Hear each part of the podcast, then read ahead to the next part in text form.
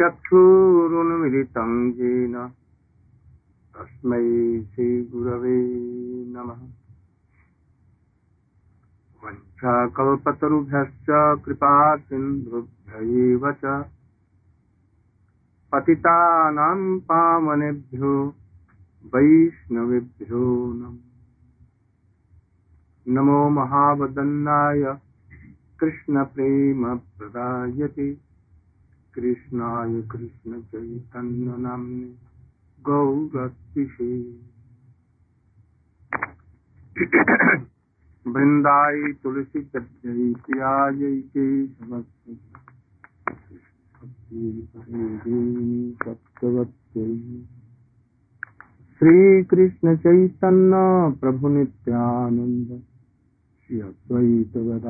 शिवासादि श्री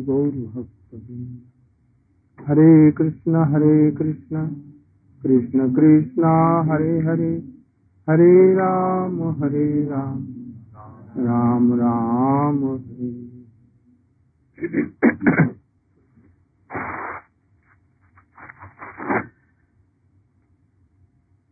मैं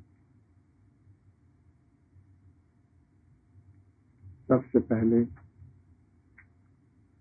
अपने परमाराध्य श्री श्री गुरुदेव नित्य लीला प्रविष्ट हूँ विष्णुपाद किस्मत भक्ति प्रज्ञान के शो गोस्वामी महाराज जी के चरणों में। अपनी अनंत कोटि दंडक प्रणति ज्ञापन करता हूँ। तत्पश्चात अपने शिक्षा गुरु जिनका नाम श्री भक्ति वेदांत स्वामी महाराज है, जो पाश्चात्य देशों में प्रचार करने के लिए आए। और कुछ दिनों में ही विश्व के बहुत से देशों में उन्होंने प्रचार किया। सर्वत्र हरिनाम का प्रचार किया। उनके चरणों में मैं भी अपनी श्रद्धा पुष्पांजलि ज्ञापन करता हूँ। मैं वृंदावन मथुरा में रहता हूँ। कभी कभी चैतन्य महाप्रभु जी की जन्मभूमि नवदीप धाम में भी रहता हूँ, जो वृंदावन जैसा ही है। मैं सोचता हूँ कि वहाँ छोड़ करके, वृंदावन धाम को छोड़ करके इस पाश्चात्य देश में आया हूँ। स्वामी जी ने एक बार कहा था हमसे, ऐसी भक्ति वेदांत जी ने।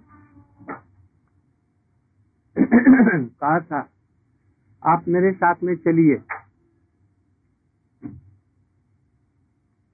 मैंने उसमें कहा जो वृंदावन छोड़ करके, मथुरा छोड़ करके कभी नहीं जाना चाहता।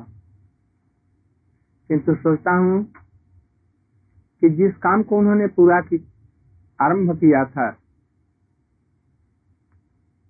उस काम को पूरा करने के लिए मुझको उन्होंने ही अनुग्रह करके बुलाया है। मेरी हिंदी समझ में आ रही है? तो उनकी कृपा से ही मैं आया हूँ। पौधे लगा गए। भक्ति का पौधा। कहाँ लगाया लोगों के हृदय में। किंतु बहुत जल्दी जगत से चले गए। इसलिए उन्होंने मुझको प्रेरणा दी। कि तुम भी जाओ। और उन भक्तों को कुछ सहायता करो, जो मेरे जाने के बाद से कुछ विचलित हो रहे हैं। ऐसा ही होता है। भगवान कभी स्वयं जगत में उतरते हैं गोलोक वृंदावन से। और कभी अपने प्यारे भक्तों को भी जगत में आचार्य के रूप में गुरु के रूप में भेजते हैं। तो महापुरुष लोग इसीलिए आते हैं, कृष्ण का अवतार भी इसीलिए होता है। भूले भटके लोगों को भगवान की तरफ़ में लाने के लिए। तो उन्होंने सारे विश्व में जो भक्ति का पौधा लगाया, हरिनाम का प्रचार किया लोगों की भगवान की तरफ़ में मुड़ा। बहुत बड़ा भारी विशाल काम था। साधारण आदमी के लिए संभव पर नहीं। इसलिए उन्हीं की कृपा से मैं यहाँ आया, जो थोड़ा सा उनमें पानी दे दूँ। इसलिए मुझे उन्होंने लाया। मैं उनको उन्नीस सौ छियालीस से जानता हूँ। आज करीब पचास पचपन वर्ष हो गए। छियालीस वर्ष। छियालीस में उन्नीस सौ छियालीस मैंने करीब करीब पचपन वर्ष हो गए। तब से जानता घर छोड़ करके हमारे पास में मथुरा में आए। हमारे गुरु जी के आश्रम में। उनसे बड़ा प्रीति थी। हमारा नाम भी भक्ति वेदांत नारायण है तो उनका नाम गुरु जी ने रखा था, भक्ति वेदांत स्वामी महाराज। एक धारा में हम लोग हैं। हम्म। चैतन्य महाप्रभु की फैमिली में हम लोग हैं। सभी। एक ही चीज़ का जगत में देने के लिए दान हम लोग आए हैं। जिस चीज़ को श्री चैतन्य महाप्रभु जी आए थे देने के लिए। क्या देने के लिए? जिसको कृष्ण जगत में आए थे देने के लिए राधा जी आई थी। क्या? क्या देने के लिए? अभी जगत में हम लोग साधारण रूप में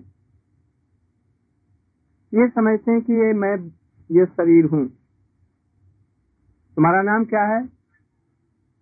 कहेंगे जो नाम है शरीर का। किंतु शरीर हम नहीं है। अभी ईट ड्रिंक एंड बेरी में हम फंसे हुए हैं। खाओ, पियो, मत करो। किंतु यह जीवन नहीं है। हम भगवान को भूल चुके हैं, इसलिए ये ऐसा समझता है। खाओ, पियो, मौज करो। ऋण करके भी घी खाओ। मरने के बाद में कौन किसका देना जाता है ऋण? बस यही जीवन है, इसके बाद में फिर जीवन नहीं रहेगा। ऐसा समझते हैं। हमको जाना है जगत से, इस चीज़ को हम नहीं जानते। ये हमको भी जाना पड़ेगा। हम कभी बच्ची थे, बच्चे थे। नौजवान हुए, विवाह शादी हुई। पचास वर्ष के हुए, इसके बाद में बूढ़े होने लगे।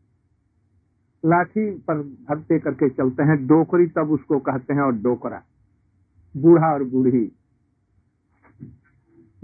और अंत में शरीर को छोड़ करके चले जाते हैं।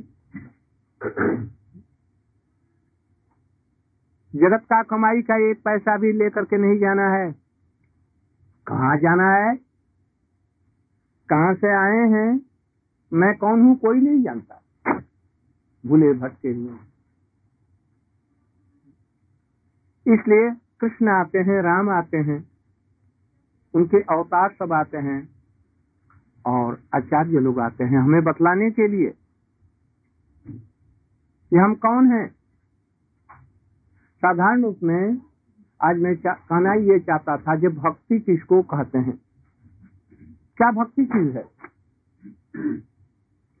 साधारण रूप में हम इस चीज़ को नहीं समझ पाते। इसीलिए आते हैं भगवान जी। आज कहते हैं ये पितृ भक्ति पितृ देवो भव। अतिथि देवो भव। मातृ देवो भव। कहते हैं ना? पितृभक्ति, पिताजी की भक्ति करना माता जी की भक्ति करना, शंकर जी की भक्ति करो, गणेश जी की भक्ति करो, दुर्गा मैया की भक्ति करो, कृष्ण की भक्ति करो, राम की भक्ति करो। कहते हैं ऐसे जनरल रूप यहाँ तक कि देश भक्ति करो। देशभक्ति। हम्म?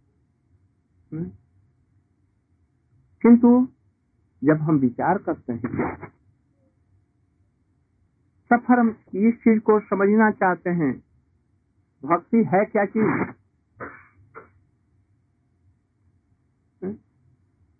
पहले ये प्रश्न आएगा कि मैं कौन हूँ? क्या उन्हें देखते नहीं कि मैं यही हूँ, बैठा हुआ हूँ? मैं यही बैठा हुआ हूँ। मेरा नाम क्या है? मैं अमुक का बेटा हूँ और उस स्त्री का पति हूँ। तुम देखते नहीं? इस चीज़ को समझने के लिए गीता में आना पड़ेगा।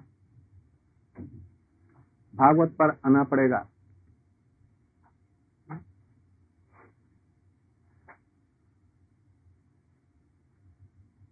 एक समय की बात है। एक बहुत बड़े भारी राजा थे। भागवत की कथा है। प्रहलाद महाराज जी के उपाख्यान में।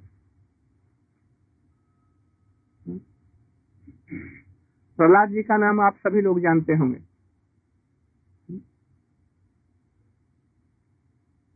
उनके पिताजी का नाम हिरण्यकशिपु था। हमारे भारतीय शब्दों में, संस्कृत शब्दों में उसका मान, अर्थ छिपा रहता है। बिना माने का नहीं होता। और सब भाषाओं में उसका अर्थ नहीं होता। लिल्ली, तिल्ली, छिल्ली, इसमें कोई अर्थ नहीं है। हमारे यहाँ राधा, कृष्ण, राम, सुनैना, इत्यादि सभी नाम इसमें अर्थ होता है, इसलिए इसको सार्थक कहते हैं। इसलिए हिरण्य कशपु का भी अर्थ हिरण्य माने होता है सोना। और चक्षु होता है अक्ष माने आँख। सोना ही हमारे जीवन में सुख का कारण है, अर्थ ही हमारे जीवन में सुख का कारण है। ऐसा जो समझते हैं, उनका नाम हिरण्य कशपु है। समझ में आ रहा है? कष्ट मना था बिछौना भोग। अच्छा परिवार हो, रुपया पैसा हो अच्छे बिछौने गद्दे हो अच्छा घर हो, सब तरह का उसमें सामान हो जिसमें हम सुख से रह सकें। ऐसा जिनका विचार है, ये अर्थ से और सांसारिक सुखों से ही हम बहुत बड़े आदमी हैं। और इसी में सुख है ऐसा समझते हैं, उनका नाम हिरण्यकशपु है। आज संसार के प्राय अधिकांश लोग ही हिरण्यकशपु हैं। और प्रहलाद भगवान का भजन करके समझते हैं कि मैं भगवान का दास हूँ। और भगवान की भक्ति में इतना आनंद है इटरनल आनंद है, जिसकी साधारण मनुष्य कल्पना नहीं कर सकता। मीराबाई को भजन करने में क्या आनंद था? वो मीरा देवी नहीं जानती।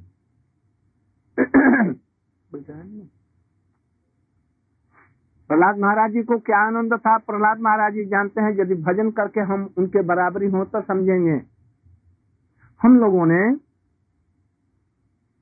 माता को, अपनी प्यारी स्त्री को छोटे छोटे बच्चों को बड़े सुंदर सुखा। रुपया पैसा नौकरी छोड़ करके। क्यों आ गए? क्या इसमें आनंद है? अभय चरण जी थे ऐसी भक्ति वेदांत बहुत ऊँचे घर के थे। उनके पिताजी बहुत धनाढ़ थे। सब छोड़ करके क्यों चले आए? उनके भी लड़के थे, उनकी भी स्त्री थी। किस सुख के लिए आए? ये प्रहलाद महाराज जी जानते हैं। सुखदेव गोस्वामी जी जानते हैं। जो भजन करते हैं, थोड़ा बहुत वो समझते हैं इस चीज़ को। तो उस समय में हिरण्याक्ष जो था, वो मारा गया। भगवान ने बड़ा रूप धारण करके मारा, उसकी लाश पड़ी हुई थी। कफन उड़ा दिया गया। I am telling of Hiranyakashipu and Hiranyaksha and Prahlad Maharaj Hiranyaksh was killed and all were weeping bitterly. No one to console them. तो वो ऐसे रो रहे हैं कि कोई समझाने वाला नहीं। मेरा पति मर गया स्त्री कह रही। उसके पचासों लड़के कह रहे हैं कि हमारे पिताजी मर गए। प्रजाएँ करेंगी, हमारे महाराज मर गए। उनकी मैया रो रही है कि हमारा बेटा मारा गया। कष्ट उनको समझा रहे देखो, एक राजा था, युद्ध में मारा गया, और उसके लाश को ले आ करके घर में रखा, राजभवन में कफन ओढ़ा दिया गया। और उस समय में सभी जब रोने लगे तो यम महाराज, यम को जानते हैं ना? यम महाराज, एक छोटे से पाँच वर्ष का बच्चा का रूप धारण करके आए। बोले भाई किस लिए रो रहे हो? कोई उत्तर नहीं देता। लोगों ने कहा ये तुम छोटा बच्चा है नंगा घूम रहा है तुम क्या समझेगा? तुम जाओ खेलो कहा जी मैं तो जितना समझता हूँ तुम लोग नहीं समझते। ये कहा गए? किस लिए रो रहे थे? ये मर गए। मर गए? गए मैंने? काशी गए? वृंदावन गए? ह्यूस्टन गए? कहा गए? न्यूयॉर्क गए गए। कब आएँगे? बच्चे ने पूछा। कब आएँगे? जहाँ गए हैं। अब नहीं लौटेंगे, झूठ बोलता है। ये तो यहीं पर सो रहा है। बातचीत क्यों नहीं करता? करो बातचीत। इसी को जन्म दिया। इसी को बड़ा किया। पाला पोसा यही सो रहा है उसको उठाओ बातचीत करो। आ, नहीं उठेगा क्यों नहीं उठेगा? ये तो तुम्हारा बेटा था। तब बेटा तो था। तो फिर अब क्यों रोता है? सो रहा है। गया नहीं कहीं। नहीं नहीं ये मर गया। अच्छा। कहा गया? मैं तो देखता हूँ कि ये सो रहा है। उसने कहा इससे जो आत्मा थी प्राण वायु आत्मा निकल गई। ओहो, बड़ी अच्छी बात तो तुमने बतलाया वो जो चली गई आत्मा, उसके लिए रो रहे था हम उसके लिए। अच्छा वो कितनी मोटी थी? कितना लंबा चौड़ा था, गोरा था या काला था? अजय ये तो नहीं देखा। ये हमने नहीं देखा। तो फिर किस लिए रो रहे? देखा ही नहीं। संसार में तो लाखों आदमी मरते हैं, उसके लिए नहीं रोते। ये यदि मर गया तो किस लिए रोता है? उसको तो देखा नहीं, कोई परिचय नहीं। उसने देखो, एक कथा सुनाते हैं।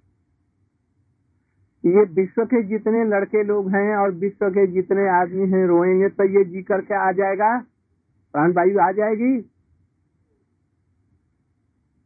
नहीं आएगा। बम्बई में मैं जानता हूँ जिसके घर में कोई मर जाता है ना? तो देखते हैं कि रोने वाला तो कोई नहीं है तो उनको पाँच सौ चार सौ हज़ार दो हज़ार चार हज़ार रुपए दे करके रोने वाले को बुला लेते हैं। तो रोने वाले का बिज़नेस एक होता है। भी है। उनका बिज़नेस है। वो घर में रोने वाला नहीं। तो इसलिए कुछ रुपए खर्च करके पाँच दस हज़ार करके आप पाँच सात दस आदमी को बुला लेते हैं। ये तुमको पाँच घंटा, छह घंटा, चार घंटा रोना है। इसके लिए पैसे दे दिए जाएँगे। तो वैसे हम सब सारे विश्व को बुला लें तो रोने से वो लौट आएगा? नहीं लौटेगा। फिर किस लिए रोते हो? जिसका जन्म है, उसकी मृत्यु भी अवसंभावी है। हम लोगों का जन्म है, हम भी एक दिन मरेंगे। ये पूर्ण रूप से सत्य है। यदि सत्य है तो हमको ज़रूर मरना है, पहला एक। भगवान है कि नहीं है, ये तो बहुत दूर की बात है, क्योंकि देख नहीं गए किंतु हम ये देखते हैं कि ये मर जाएगा, ये मरेगा, सभी मरेंगे। और दूसरी एक सत्य चीज़ है, भाई, इस जीवन में सुख नहीं है। यदि सुख भी है तो दुख मिला हुआ। यदि विवाह करने में सुख है, सचमुच में तो हम एक लाख औरतों से विवाह कर लें। सुख मिलेगा? कि और समस्या बढ़ेगी। समस्या बढ़ेगी कि नहीं? यदि इसी में सुख है विवाह करने में तो हम लाख स्त्रियों से शादी कर लें और एक स्त्री पचास या एक हज़ार आदमी से शादी कर ले। शादी करने में ही सुख है तो। भाई बड़ी भारी समस्या होगी। इसमें सुख नहीं। यदि भोजन में ही सुख है तो एक किलो घी खिला दो। क्या होगा? मर जाएगा। इसे इसमें सुख नहीं है। सुख कोई और चीज़ है। उसको आगे बतलाऊँगा। समझा रहा है। देखो, शरीर का ये तो मिट्टी से बना हुआ है। और आत्मा अजर अमर है, वो मरता नहीं है। जन्म नहीं लेता, मरता नहीं है वो सब समय सुखी रहता है। इसलिए शिष्य को समझो। देखो, एक कबूतर था, एक कबूतरी। समझ रहे हैं ना? Hernekaspo is. एक कबूतर, एक कबूतरी। दोनों के बहुत से बच्चे थे। अभी छोटे छोटे बच्चे हैं। उन बच्चों को खिलाने के लिए, अपने भोजन करने के लिए वो बंग, जंगल में उड़ करके गए, ये कहीं से कुछ ले आएँगे। जंगल में गए, पेड़ की डाल पर बैठ गए। इतने में देखा हरा भरा मैदान है, नदी का किनारा है सुंदर सुंदर घासें हैं, अच्छी हवा चल रही है।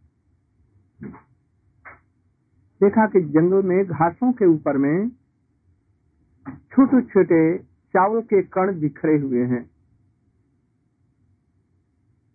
मोती जैसे, सफ़ेद, बहुत सुंदर। देहरादून राइस, नाम सुना है देहरादून राइस? बहुत सुंदर सुंदर, लंबे लंबे कण, बहुत ही सुंदर, खूबसूरत और सुगंध।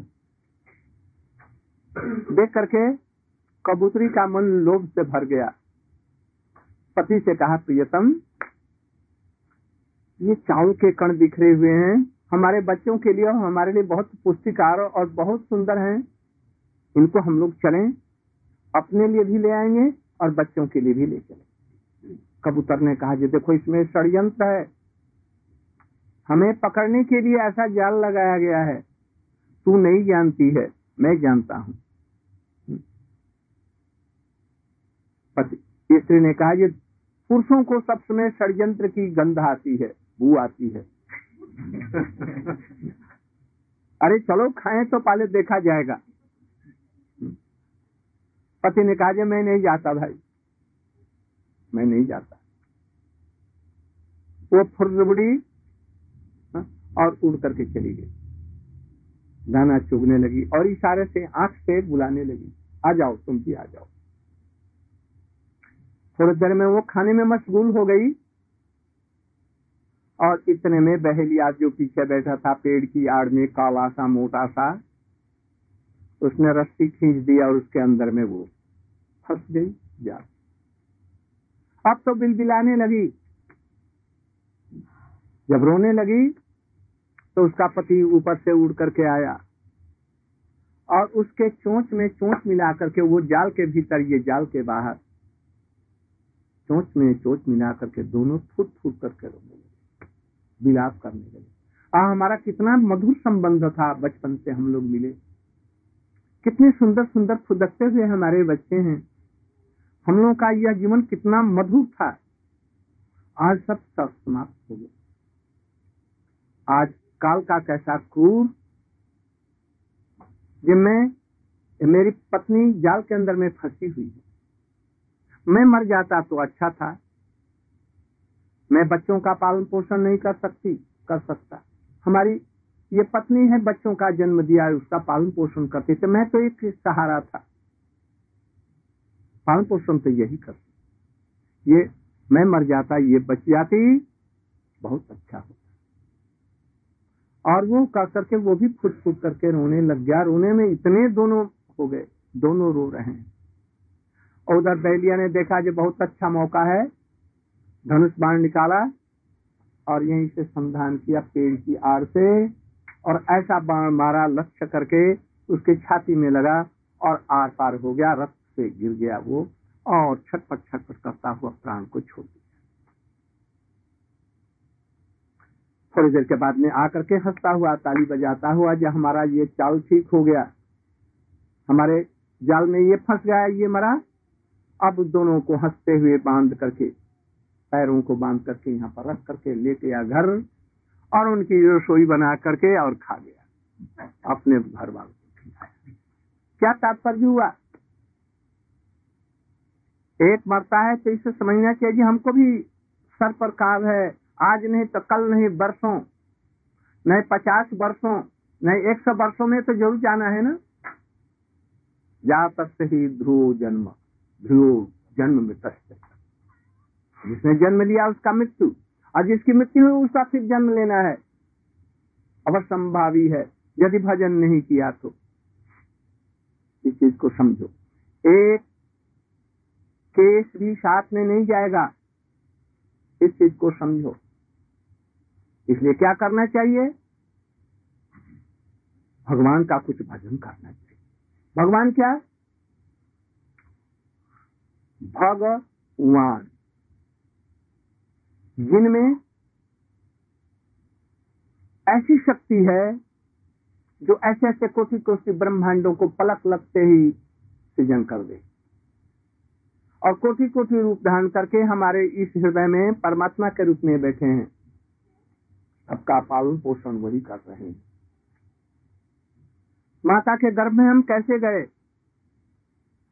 और मैया ने खाया रोटी या कोई चीज़ और वो दूध बन गया। ये कैसे हुआ? मैया खाती है और उसको पहुँचता है सब कुछ और वो पुष्ट होता जाता है, बच्चा। यह किसने किया, बनाया? किसी साइंटिस्ट ने, जगत का? नहीं, किसी ने नहीं। प्रभु ने बनाया। गजब की उसकी शक्ति। उसमें बुद्धि कैसे दे दिया? साइंस कुछ बना सकता है। साइंटिस्ट लोग बहुत तरह की चीज़ें बना देते हैं। किंतु प्राण देना ये तो बड़ी मुश्किल की बात है। मिट्टी का एक कण भी साइंटिस्ट नहीं बना सकते। वो भगवान की वस्तुओं को इधर से उधर मिला करके एक से दूसरी चीज़ बना सकते हैं। किंतु प्रभु के देखो, माया कैसी? एक बीज बनाया। उससे बीज से पेड़ हुआ। पेड़ से फल हुआ। और फिर उसका बीज लाख लाख हुआ। और फिर अपने आप ज़मीन पर गिरा और लाख लाख पेड़ हो गए। उसमें पचास पेड़ काट लो, कोई भी बात नहीं। एक ऐसा जोड़ा बनाया, स्त्री पुरुष का।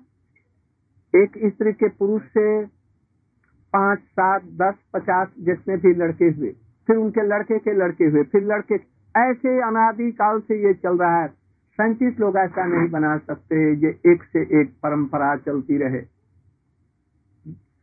मैं तो समझता है कि एक चीटी का पैर भी नहीं बना सकते, और की तो बात क्या? आत्मा तो जानते नहीं आत्मा क्या है।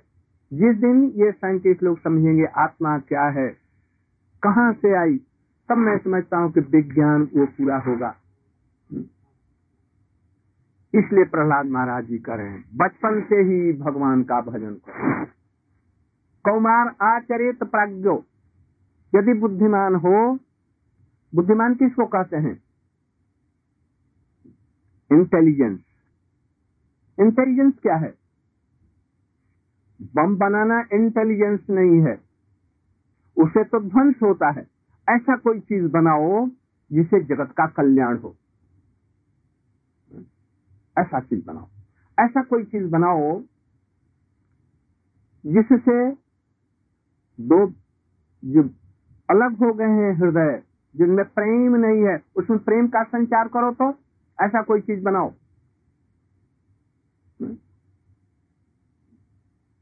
बम बना बनाते हैं। उसे एक बन से हिरोश जापान का देखो जो उसे भी बड़े शक्तिशाली शाली से बम बन रहे हैं। विज्ञान की बहुत सी उन्नति की यह तो ठीक है, किंतु विज्ञान की यह देन है, एक श्राप है। क्या? आज स्त्री पुरुष में पति और पत्नी में वह प्रेम नहीं है, जो आज से पचास वर्ष, एक सौ वर्ष या पाँच सौ वर्ष या हज़ार वर्ष पहले था। बेटे और बाप में वो प्रेम नहीं रहा, ऐसी शिक्षाएँ नहीं है। घर में चार बच्चे हैं, चारों का बैंक बैंक बैलेंस अलग अलग पत्नी का अलग, पत्नी का अलग, पति का अलग, सबका अलग अलग किसी पर किसी का विश्वास नहीं। तो ये कौन सी सभ्यता है? जिससे प्रेम नहीं बढ़ सकता? आज प्रेम दूर होता जाता है। आजकल हम देखते हैं, पहले भारतवर्ष में रामचंद्र जी ने सीता को छोड़ दिया। किंतु सीता ने राम को नहीं छोड़ा। छोड़ा? किसी पुरुष दूसरे पुरुष के पास में गई या राम हमको छोड़ दिए हैं? नहीं। ऐसा पातिव्रत धर्म था। हुँ? आज हम देखते हैं विशेष करके पाश्चात्य देशों में, और इसकी हवा भारतवर्ष में भी जा रही है। आजकल वो स्त्री स्त्री नहीं जो 10, 15, 20, 25 पुरुषों को और स्त्रियों ने पति को बदल नहीं दिया। एक खेल तमाशा सा हो गया। ये बंधन वैवाहिक बंधन जो हमारा था पति और पत्नी सदा के लिए सब समय के लिए जुड़ जाते थे। आज वो कहाँ रहा इस विज्ञान ने उस सबको ध्वंस कर दिया। इसलिए कहते हैं कि बचपन से ही हम लोगों को उचित है। भगवान का भजन करें। भगवान कौन है? जो कि विश्व का सृजन करते हैं, उसका पालन करने वाले हैं। और उसको समेट भी लेते हैं। यह है ब्रह्म भगवान। बचपन से करो। यदि कोई कहता है, भजन किसको कहते हैं? भगवान के प्रति, भगवान की सेवा की बुद्धि से भगवान प्रसन्न हो। इसके लिए जो कुछ भी कार्य करते हैं, उस काम का नाम है भक्ति। अब ये देखना है कि पिताजी हमारे भगवान हैं कि नहीं। क्योंकि भगवान भक्ति से भगवान भगवान की जो भक्ति करता है, उसको कहते हैं भक्त। और भक्त भगवान की जो सेवा करता है, उसको कहते हैं भजन। भक्ति। ये तीनों चीज़ एक है। यदि हमारे पिताजी भगवान होते तो उनकी सेवा करते तो वो भक्ति होती। इस चीज़ को अच्छी तरह से समझो। यदि हमारी मैया भगवान होती तो उसको भक्ति कहते। इसलिए तुम ये कहो कि मैया की सेवा करो, पिताजी की सेवा करो अतिथियों की सेवा करो। वो भगवान के सभी दास है, ये तो ठीक है और ऐसा ही होना चाहिए? शिव जी परम भक्त हैं, इसलिए वो भगवान के भक्त हैं, वो भजन भगवान का करते हैं। उनको भक्त समझ करके उनकी सेवा करो। और नहीं तो शंकर जी को यदि रावण की भांति भगवान मान लिया और उनकी सेवा करेगा तो शंकर जी कोई सहायता नहीं करते। हुआ रावण का क्या? अपना शिव दे करके रा, रामचंद्र उनकी शंकर जी की पूजा की। बार बार काटता और हवन कर देता। शंकर जी ने कहा भाई तू हमारे लिए इतना कर रहा है मैं तुमको क्या दू? तो उसने कहा जी हमको ऐसा दीजिए हम, हमको कोई मारे भी, काट भी दे तो हम, मैं मरू नहीं। और हमसे विजय, हमसे कोई बलवान न रहे। मैं जो इच्छा करूँ, सो हो। ये ठीक हुआ यही, कुबेर की कहा, वो पुष्पक में छीन लिया और सोने की लंका से उसको भगा दिया कुबेर को। यहाँ तक कि उनके लड़के की पत्नी को ज़बरदस्ती खींच लाया। ये नहीं समझा ये बहू है। ऐसा अत्याचार करने लगा और शंकर जी का भजन करता था। शंकर जी ने उसकी रक्षा की। एक लाख पुत्र और सवा लाख नाती का ध्वंस हो गया। कोई दिया बत्ती देने के लिए नहीं रहा। कंस शंकर जी की आराधना करता था। और कहता था कि हमको ऐसा बल दो जो कृष्ण को मार डालू। ने अच्छा हमारे प्रभु को तू मार डालेगा? उनको मरने वाला तो कोई पैदा ही नहीं हुआ। वो तो मरते ही नहीं है। ठीक है। क्या हुआ उसका? वो तो रोज शंकर जी की पूजा करता था और माँगता था यही बार, हमको धन धन्य हो, हमारा राज्य बढ़े और कृष्ण को भी मार डालो। ये भक्ति नहीं है। शंकर जी भगवान के दास हैं, सेवक हैं। वो राम की सेवा करने के लिए हनुमान बन जाते हैं और कभी कृष्ण की सेवा करने के लिए भीम बन जाते हैं या गोपेश्वर महादेव वृंदावन में है, वो बन जाते हैं और उनकी सेवा करते हैं। इसलिए उनकी भी आराधना भक्त मान करके की जाए, तब तक वो सब कुछ दे देंगे। और यदि नहीं तो उनको भगवान मान करके सेवा करेगा और तामसिक मांगेगा उनको दे देंगे और उसी से तुम्हारा संहार हो जाएगा। इस चीज़ को समझना चाहिए। भक्ति किसको कहते हैं? इस चीज़ को समझना चाहिए।